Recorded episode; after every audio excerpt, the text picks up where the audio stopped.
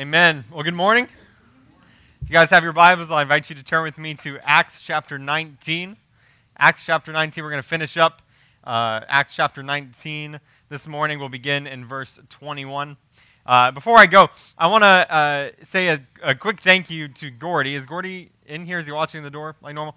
Wherever Gordy is, uh, a quick thank you. Uh, we missed worshiping with you guys last week. It was uh, a bummer that we weren't able to be here with you guys, but but Gordy was, and he did an excellent job proclaiming the word last week. And so thank you, Gordy. Now that I can see him, uh, thank you, Gordy, for faithfully proclaiming the word last week. Uh, to our yeah, give him a round of applause. Thank you, Gordy. Acts chapter 19 is where we're going to be this morning. Acts chapter 19, beginning in verse 21, it says this. Now, after these events, uh, these are the events uh, in the middle of chapter 19, the, the sorcery, the, uh, the people of Ephesus burning their uh, magic books. After these events, Paul resolved in the Spirit to pass through Macedonia and Achaia and to go to Jerusalem, saying, After I've been there, I must also see Rome. Having sent into Macedonia two of his helpers, Timothy and Erastus, he himself stayed in Asia for a while. Now, about that time, there arose no little disturbance concerning the way or concerning Christianity. For a man named Demetrius, a silversmith, who made silver shrines of Artemis, brought no little business to the craftsmen. Then he gathered together with the workmen in similar trades and said, Men, you know that from this business we have our wealth. And you see and hear that not only in Ephesus, but in almost all of Asia, this Paul has persuaded and turned away a great many people, saying that gods made with hands are not gods. And there is danger not only that this trade of ours may come into disrepute, but also that the temple of the great goddess Artemis may be counted as nothing, and that she may even be deposed from her magnificence, she whom all Asia and the world worship. Let me pray for us. We'll get into the word this morning. Heavenly Father, I thank you that your word speaks to us. God, that you have decided to, to speak to us through Scripture. That, that the, you who, who created all things are, are in control of all things. You who, who made us and formed us and have complete sovereignty and rule over all, God, that you have decided to speak to us through your word.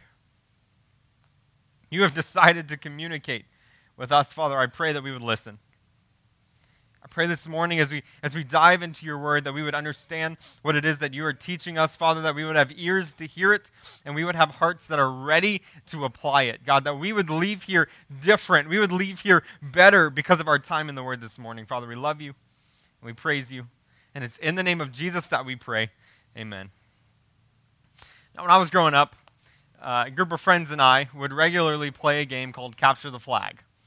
Now, I don't know if you're familiar with capture the flag, but essentially you get a field, and both, each team has a flag or some object that they hide, uh, and you have to go find the other team's flag. You have to capture it, grab it, and make it back to your side of the field before getting tagged. If you get tagged, you go to jail. You probably spend a good portion of the game sitting there waiting for someone to bail you out.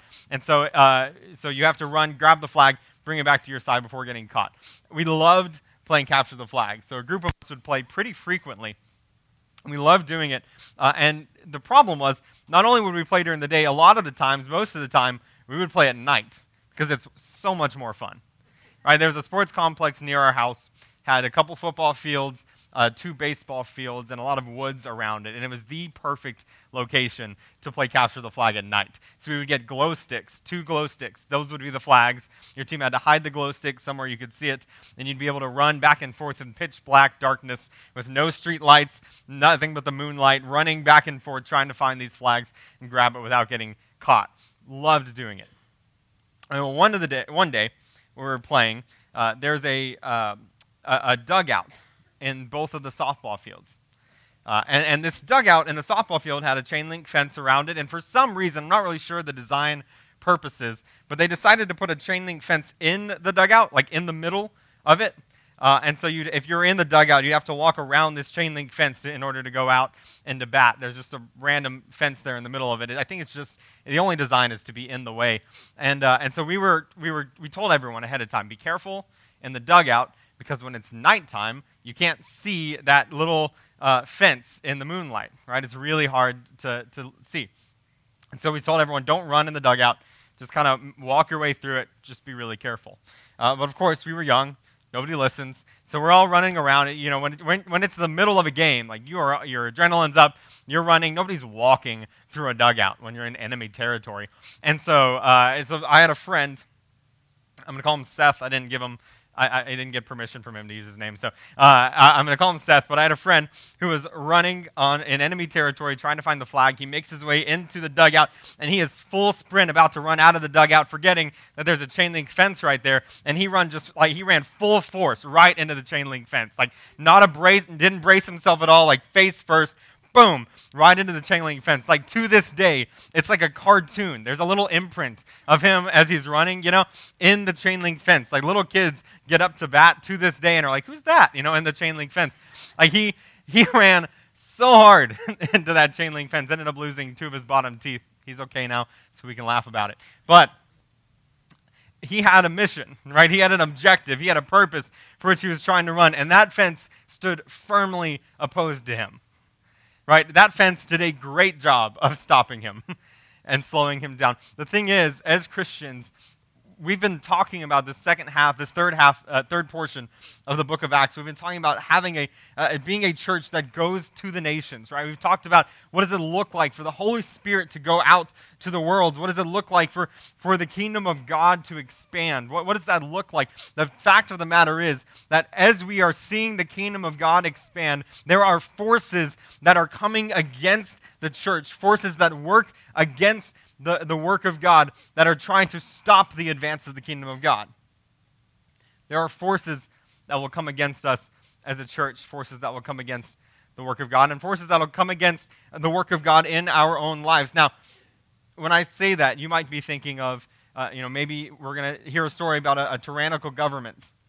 It's going to rise up and try to squash Christianity. Maybe we're going to hear uh, a story about uh, this oppressor who's going to come up and try to close down the churches, but that's not at all what this story is actually about. Paul has a plan here at the beginning of Acts, uh, or here in Acts 19 and verse 21. He says, After these events, Paul resolved in the Spirit to pass to Macedonia, then to Achaia, then Jerusalem, and then to Rome. So Paul has this plan of what he wants to do. He is, he is seeing the Spirit of God move in a, in a powerful, mighty way in the city of Ephesus, and he wants to see it continue. So he has this plan, uh, but Paul faces opposition. There's an opposition to this plan, and specifically, Paul faces opposition from greedy men. The, the idea that comes against Paul, the thing that, that stops the advance of the kingdom of God or tries to stop the advance of the kingdom of God, the thing that, that rises in opposition to the advance of the kingdom of God is a group of people that idolize wealth. It's a group of people whose God is their money. There are two things that we're going to see in the text this morning about idolizing wealth. Two things we're going to see in the text this morning about, about making wealth our God. The first thing is this wealth is a popular God. Wealth is a very popular God. Look with me in verse 23. About that time, there arose no little disturbance concerning the way. For a man named Demetrius, a silversmith, who made silver shrines of Artemis, brought no little business to the craftsmen. And he gathered together with the workmen in similar trades and said, Men, you know that from this business we have our wealth. And you see that, and hear that not only in Ephesus, but in almost all of Asia, this Paul has persuaded and turned away a great many people, saying that gods made with hands are not gods. Demetrius' concern here is that he might lose out on money. Like the thing that he is most concerned about and the thing that he has gathered this group of men together about is the fact that their bottom line is going to be impacted by the advance of the gospel. And just to close it out, he uses verse 27. He uses this line, and there is danger not only that this trade of ours may come into disrepute, but also that the temple of the great goddess Artemis may be counted as nothing, and that she may be even deposed from her magnificence, she whom all Asia and the world worship. He doesn't care about Artemis. And we'll find out even more about that later in the story. He doesn't care that their religious devotion is being, uh, uh, uh, that people are leaving the goddess Artemis. He doesn't really care about the, the Roman gods or the Greek gods where they, they worship there in Ephesus. He doesn't care about that. What he's most concerned about and what this group of craftsmen are concerned about is the fact that their business may be harmed if more people become Christians. The thing that they are most in fear of is losing money. Not just basic business math, right? If your company uh, does 100% of your business with people who worship idols, and more and more people become Christians, that's not looking very good for your bottom line. Right? If, if 100% of the business that you do is creating idols for people to worship, and more people, more and more people are saying that idols are not gods, then you're probably going to miss out on some money. Right? In business school, we learned a SWOT analysis strength, weaknesses, opportunities, threats. The fact that people are turning away from idols, a really big threat if your business is making idols. Right? It's not a good thing for the future prospects of your business, but that's what they're most concerned about. And I want you to think about, think about this for half a second. Right? Demetrius and these craftsmen are seeing God move in a powerful way in the city of Ephesus and throughout Asia. He said as much. Right? He said, in verse 26, you see and hear that not only in Ephesus, but in almost all of Asia, this Paul has persuaded and turned away a great many people, saying that the gods made with hands are not gods. So Demetrius and the craftsmen are witnessing a powerful movement of God in Ephesus and, and the surrounding area. Right? Just think back to the text that we talked about last week that Gordy preached on. This is uh, there are a, a massive group of people in Ephesus who are placing their faith in Jesus, who are coming into, into eternal life in Jesus Christ, and they are throwing away their sorcery books, they are throwing away their magic, they are throwing away all the things that they thought gave them life, and they're witnessing this revival break out in the city of Ephesus. And we know from previous weeks that it's also spreading in surrounding regions. So revival is breaking out, churches are being planted, people people are placing their faith in Jesus. It's an incredible work of God in the two years that Paul has been at Ephesus. These people, Demetrius and the craftsmen, are seeing God move in a powerful way, and they're watching it happen. And instead of saying, hey, I want some of that, instead they're saying, hey, this is going to hurt the bottom line. And this is going to cost me money. This is going to hurt my financial security. This is, this is going to, to, to mess up my bank account. That's what they are most concerned about. Instead of being excited and joining in to a movement of God, seeing God actually move, instead they are clinging to their actual God, which is money. They are clinging to the thing that they have placed their hope and their satisfaction and their life in. How do you know if someone has made wealth an idol? Look at Demetrius and the craftsmen. Where they will not participate in the work of God because it might hurt the bottom line. Where they have staked their security, they have staked their life, their satisfaction, their joy. They have staked it on their business. And they have decided that the amount of money in their account their 401k, their IRA, their other stock portfolios, the amount of money that are in those accounts are going to determine how they feel, how they live, and how they act. That all of their hopes are wrapped up in these business prospects and the amount of money they might have. This is a group of people whose God is wealth. And the fact of the matter is, before you judge them, the fact of the matter is that wealth is a popular God. I didn't say wealth was a popular God. wealth is a popular God. You look at our community.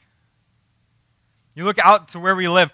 We may have a community that is widely impacted by Christian morals, but, but it's, it goes without saying, I think, that, that there's a good chunk of our community that have idolized wealth and have made wealth their God. Where the thing that drives so many people in our community is the amount of money in their bank account and their financial security. The things that people have staked their hope and their lives on is the amount of money they have. I mean, go out and have conversations with people depending and depending on how the market is doing, it's going to be tangibly different. Right? Where the market is up, people will be happier, people will be more excited, people will feel more secure in their life. But if the market is down, people will be more anxious, people will be more worried, people will be more reserved. Right? You can see the market have a tangible impact on the community. Because people have staked everything they are on their bank account or people who have started businesses, and that business is their entire life. All of their security, all of their joy, all of their, all of their satisfaction is tied up into the success of that business. We have people in our community that are living to have nicer houses and better cars and better toys because they think that maybe those things will provide them a little boost of happiness, a little boost of joy, and at the very least, maybe the compliments they get from other people when they see them is going to give them a little boost of happiness and a little boost of joy. Wealth is a major idol in our community. Materialism has, has taken root in our community all around us, people are staking their life on the amount of money they have and the toys that they can buy and how well their money is doing in the markets. Wealth is a popular God. It is wildly popular to, to put your faith, your hope, your safety, your security in your money. And that's a problem. Because the second thing that we see in this text is that wealth is a powerless God. It is a popular God to choose, but it is a powerless God at the end of the day. Look with me, verse 28. When they heard this, they were enraged and were crying out, Great is Artemis of the Ephesians! So the city was filled with confusion, and they rushed together into the theater, dragging with them Gaius and Aristarchus, Macedonians who were Paul's companions in travel. But when Paul wished to go in among the crowd, the disciples would not let him, and even some of the Asiarchs, who were friends of his, sent to him and were urging him not to venture into the theater. So the scene gets wild really fast, right? Demetrius gets these craftsmen together. he says, Guys, our bottom line is going to get hurt if God keeps moving in this area. Like our bottom line is going to get uh, is going to be effective if people start turning away from idols. Then they get in this huge uproar. Great is the goddess Artemis. Great is Artemis of the Ephesians, and the whole city catches on. They're like, oh, what's going on? And they start joining in to this huge uproar that is breaking out in the city. And they drag two Christians, Gaius and Aristarchus, into the theater. And the whole theater is just erupting in confusion and chaos. A riot is starting to break out. And Paul, he wants to go in. He wants to quiet the crowd. He wants to give a defense for Christianity. And people are holding him back. Like, it probably wasn't this dramatic, but I'm just picturing like a movie scene where Paul is like lunging towards the theater and everyone's holding him back. Like, no, Paul, you can't go in. Like, this is this huge riot breaking out in the theater, and Paul wants to go in, but he can't go in because it's dangerous on his life, and there's confusion, there's yelling, there's chaos that is breaking out in this theater. Verse 32 Now some cried out one thing, some another, for the assembly was in confusion, and most of them didn't know why they had come together. Some of the crowd prompted Alexander, whom the Jews had put forward, and Alexander, motioning with his hand, wanted to make a defense to the crowd, but when they recognized that he was a Jew, for about two hours they all cried out with one voice, Great is Artemis of the Ephesians. So this riot is breaking out in the theater. People are, are yelling. People are saying one thing, some are saying the others. Half of the group there is like, I don't even know why we're here. Like, I, we're mad, but I don't know why. And they all, they're all shouting, and so they put, together, they put up this Jew, a guy named Alexander, who they're, is supposed to quiet everybody, is supposed to calm this down and explain everything. Uh, but the group is not only confused, the group is not only violent and angry, the group uh, at this point is also experiencing uh, anti Semitism, where the group sees that he's a Jew and says, Whoa, whoa, whoa, we're against everybody who's not for Artemis the, uh, of, of, of Ephesus.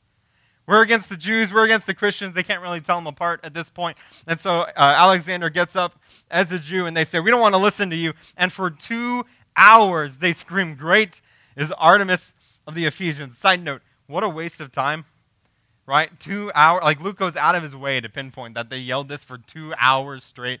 Like that just seems like a crazy waste of time. But what that does show us is the, the, the excitement, the furor, the, the level of energy that is present in this crowd that they, for two hours, would stand there and shout, Great is Artemis of the Ephesians. Notice what happens when greed has taken hold of the situation. Like, notice what happens when, when greed is, is, is leading uh, uh, Demetrius and these craftsmen. Like, first off, their God is so powerless that they have to stand up and fight for it. Like, like wealth is so fleeting that they have to get up and fight to hold on to it because it's flying away from them. Like, how powerless is your God? How empty is the thing that you put satisfaction in if you have to get up and try to hoard it because it's flying away from you? Like, there's nothing in wealth that is going to give you life or satisfaction. Their God is powerless. And when they've been motivated by greed, when the craftsmen are leading with greed, notice what this what this scene produces it produces confusion, it produces violence, it produces racism, it produces this, this scene that is filled with animosity. Like when you see the Spirit of God take over someone's life, when you see the kingdom of God expand, you, you hear stories of peace and life entering in. You hear stories of grace and forgiveness. You hear stories of, of eternal life coming, but when greed has taken hold, when wealth is our God, you see nothing but confusion and violence and racism and, and, and, and furor and anger. You see nothing but, but, uh, but what sin produces, which is death. Wealth is a popular God, but wealth is a powerless God can do absolutely nothing to save us, and it does nothing for us. It can only produce hurt and pain and death when we put our hope and our trust and our safety and our security with something that's fleeting. Verse 35. When the town clerk had quieted the crowd, it takes a, a respected individual getting up. He quieted the crowd after these two hours of yelling. He said, Men of Ephesus, who is there who does not know that the city of the Ephesians is temple keeper to the great Artemis uh, uh, and the sacred stone that fell from the sky? We have no idea what that means. Could be a meteor that they, they believed in. We really, there's no archaeological evidence really telling us what that means. There's just some kind of stone that they really worship. But, anyways, we don't know that, but they knew it at the time uh, that they are keeper of the city uh, of the great Artemis and sacred stone that fell from the sky. Verse 36 Seeing then that these things cannot be denied. You ought to be quiet and to do nothing rash. For you have brought these men here who are neither sacrilegious nor blasphemers of our goddess. So, what, what, uh, what this town clerk, what the city official does, is he gets up and he quiets the crowd and he says, Look, everybody knows that the city of Ephesus houses the temple of Artemis. This isn't under debate. This isn't a big deal. And he, pin, he, he singles out Demetrius and the craftsmen and he, he exposes the, the riot for what it is. He says, This isn't about Artemis. This isn't about religious devotion to the Roman gods. This isn't about uh, your, your anger because people are leaving uh, your faith. This is about greed. This is about wealth because we're looking at people who they haven't, they're not, uh, the, the, uh, the city, the town clerk says they, uh, they are not these people are neither sacrilegious nor blasphemers of our goddess. He means that that these christians they haven't entered the temple they haven't graffitied the walls they haven't stolen the uh, religious artifacts they haven't burned down the building. Like they're not doing anything illegal or harmful to the goddess that we serve right? They're not doing anything other than presenting christianity as an alternative right? So they're not they're not breaking any laws. They haven't done anything illegal. And so you're not here because you're mad about uh, artemis you're not here because you're mad that they are worshiping other gods. If Demetrius and the craftsmen with him have a complaint against anyone, the courts are open. There are proconsuls. Let them bring charges against one another. But if you seek anything further, it shall be settled in the regular assembly. For we really are in danger of being charged with rioting today, since there is no cause that we can give to justify this commotion. And when he had said these things, he dismissed the assembly. In, in Roman law, it was uh, a major penalty for an entire town to be involved in rioting. So if your town was, uh, was deemed to have, uh, to, to have rioted, then it was a, the, the Roman authorities could really hammer down on you as a town. And they said, so this clerk says, look, we're, we're going to be charged with rioting. Everybody go home. And everyone goes home. And what's fascinating about that is that the story really doesn't amount to anything right? They get into the, they throw this riot, they get into the theater, there's lots, all this confusion, people are yelling for several hours, but at the end of the day, the town clerk gets up, he says, This isn't a big deal, everybody go home. Everyone goes home. Luke has devoted a, a lot of space to give us a story that really doesn't have any bearing on any. Paul's not kicked out of the city here like he is after a lot of persecution. In fact, Paul's plan is already to leave Ephesus soon. So uh, there's very little bearing on anything that the story holds. So, why would Luke spend so much space telling us the story? Why would Luke write out this entire account if it, if it doesn't really go anywhere? It doesn't have much to do with anything? Well, there are a few interesting points to this story. A few things that are fascinating. One of the things that's interesting to me is the fact that this is the, the first instance of Gentile opposition to Christianity in the book of Acts.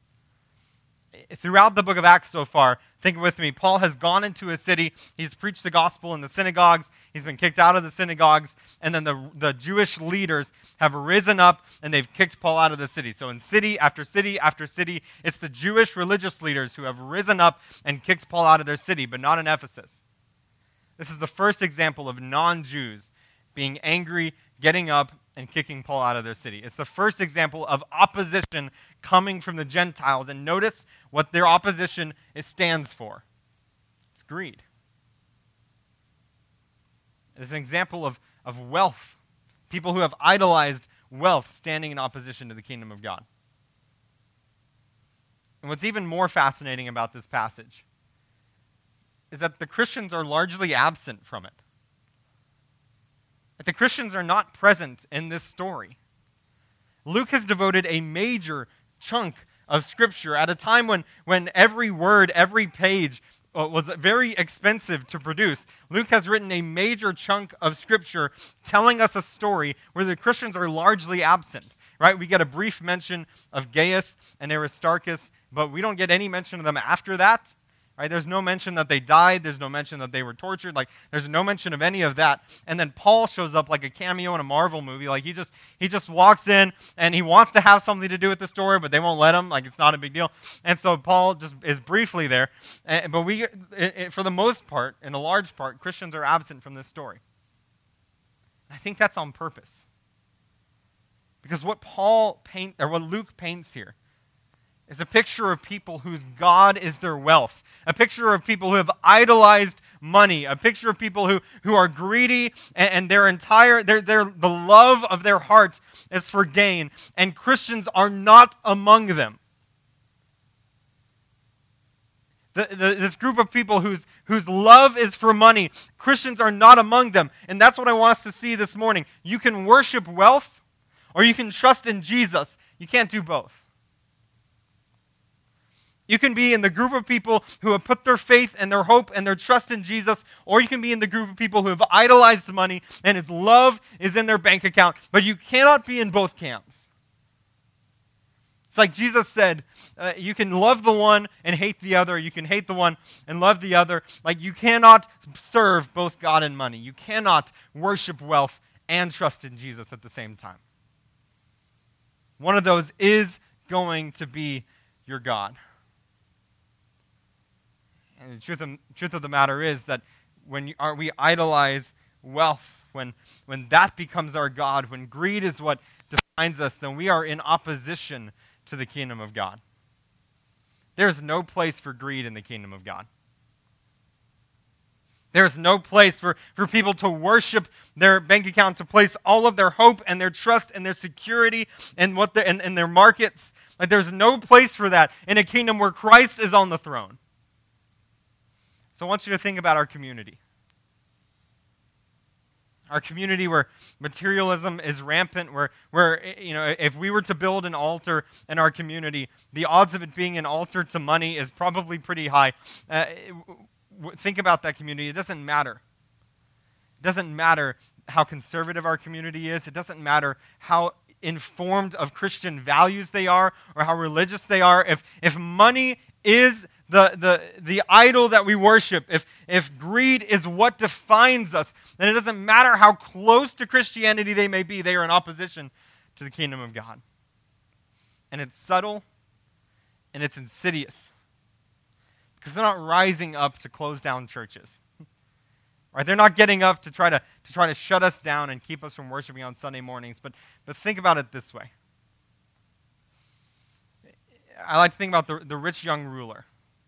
Right? If you want to know if wealth is your God, or if you're trusting in Jesus, think of the rich young ruler. if Jesus were to come up to you today, he were to say that I, I, want you to follow me, but in order to do that, you have to sell your house, you have to sell your cars, you have to cash out all of your stocks, you have to empty your savings account, your checking account, and you have to put it all in this one investment that I tell you to put it in. But that company is going to go bankrupt tomorrow.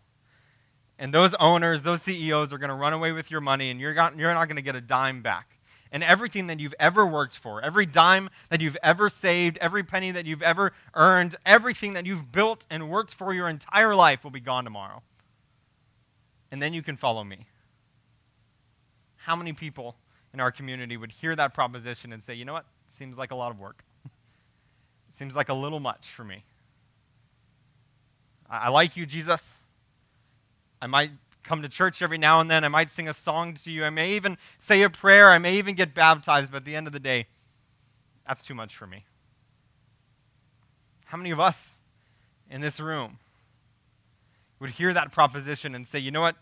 I like you, Jesus, but, but I have worked so hard to save up the money I have. I have worked so hard and have been so wise to get the, the bank account that I have today, to, to see my money in the markets. I, my whole life is in there. Everything that I've worked for, every, every hour that I've ever spent on the job has been put towards this. My security, my retirement is in there. And so I, I love you, Jesus. You're, you're good and all, but, but I don't know that I could give up everything that I've ever worked for, everything that I've ever built, everything that I've ever owned in order to follow you. In which case, at the end of the day, wealth is the God and not Jesus. Money is the thing that drives us and not Jesus. So, as the kingdom of God is expanding, as the gospel is going forth, as we are seeing people come to know Jesus, there's no religious affections being stirred up in our hearts. There's no excitement and joy and desire to know Jesus and, and to participate because at the end of the day, the God is money and not Jesus. So, uh, I want us to see this morning that, that for some of you here, what God may be calling you to do is to repent and to place your faith in Jesus. To, to abandon the God of your heart, to abandon your love of money, to abandon the security and the hope and the life that you've placed in riches, and turn that over and say, Jesus, I'm following after you. I'm a big fan of, of incremental changes. I think the, the Bible talks about the, the incremental changes of sanctification, that we are slowly are growing in the image of Jesus. But what the Bible also talks about are these big, grand moments of change in our lives. That when someone places their faith in Jesus, there's a big, monumental change. I think just just last week to the text that we covered, these people who have placed their faith in Jesus, their entire lives, they have been living with, with hope and, and, um, and joy in these magic books trying to protect them. And at the end of the day, once they place their faith in Jesus, they cast these magic books into a fire. They throw them away because there's nothing there for them. And the, the, the text says that the amount of books that they've thrown away into the fire was worth 50,000 pieces of silver. And they said, Look, it doesn't matter how much it's worth. It doesn't matter what it used to be worth to me. At the end of the day, I'm following Jesus. And it's no coincidence that the very next story is about a silversmith named Demetrius where this group of people throw away and burn books worth 50,000 pieces of silver because all they want is Jesus. And the next story is the guy who works with silver saying, I can't do this Jesus thing because it's going to hurt the bottom line.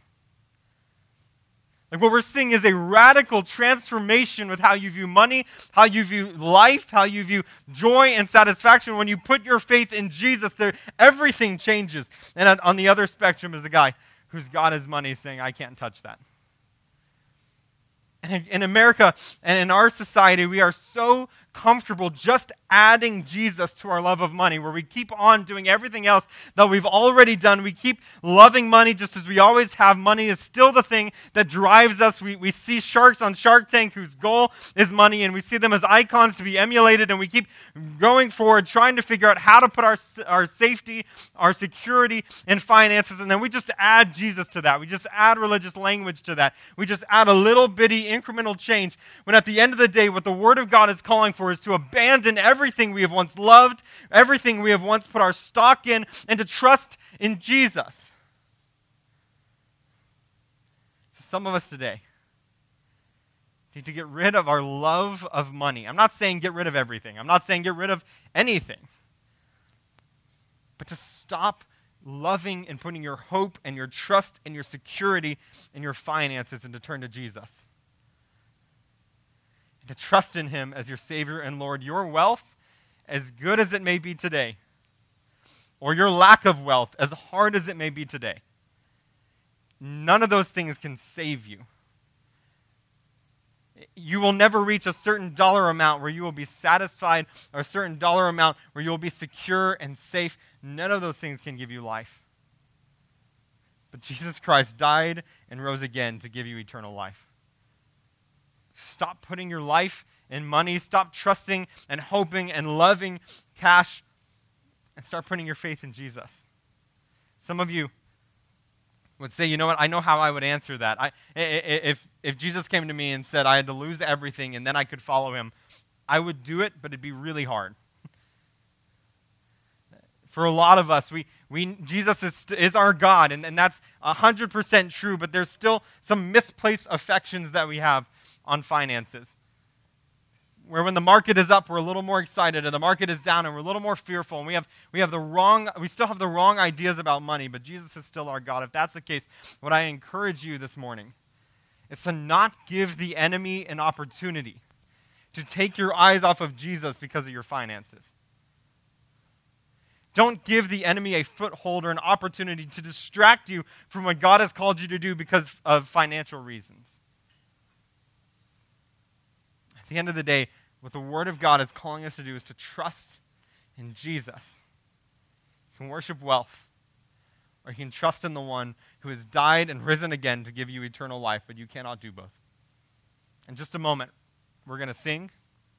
I'm going to pray, and then we're going to sing.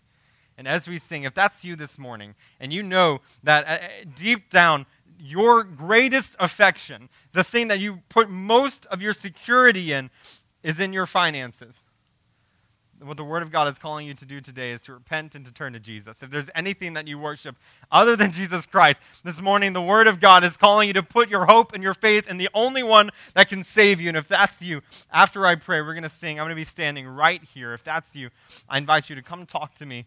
Uh, tell me that you want to follow Jesus. I'll pray with you. And we have people who would love to talk with you about what it means to follow Jesus. If you don't want to walk up here, well, people in the back as well who would love to talk with you about what it means to follow Jesus. Let me pray for us. Heavenly Father, again, I thank you for your word.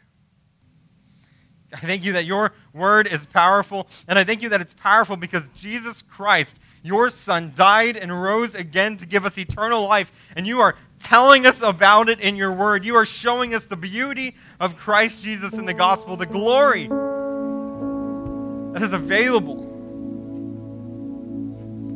And God, the emptiness of the things that we put our faith and our hope in.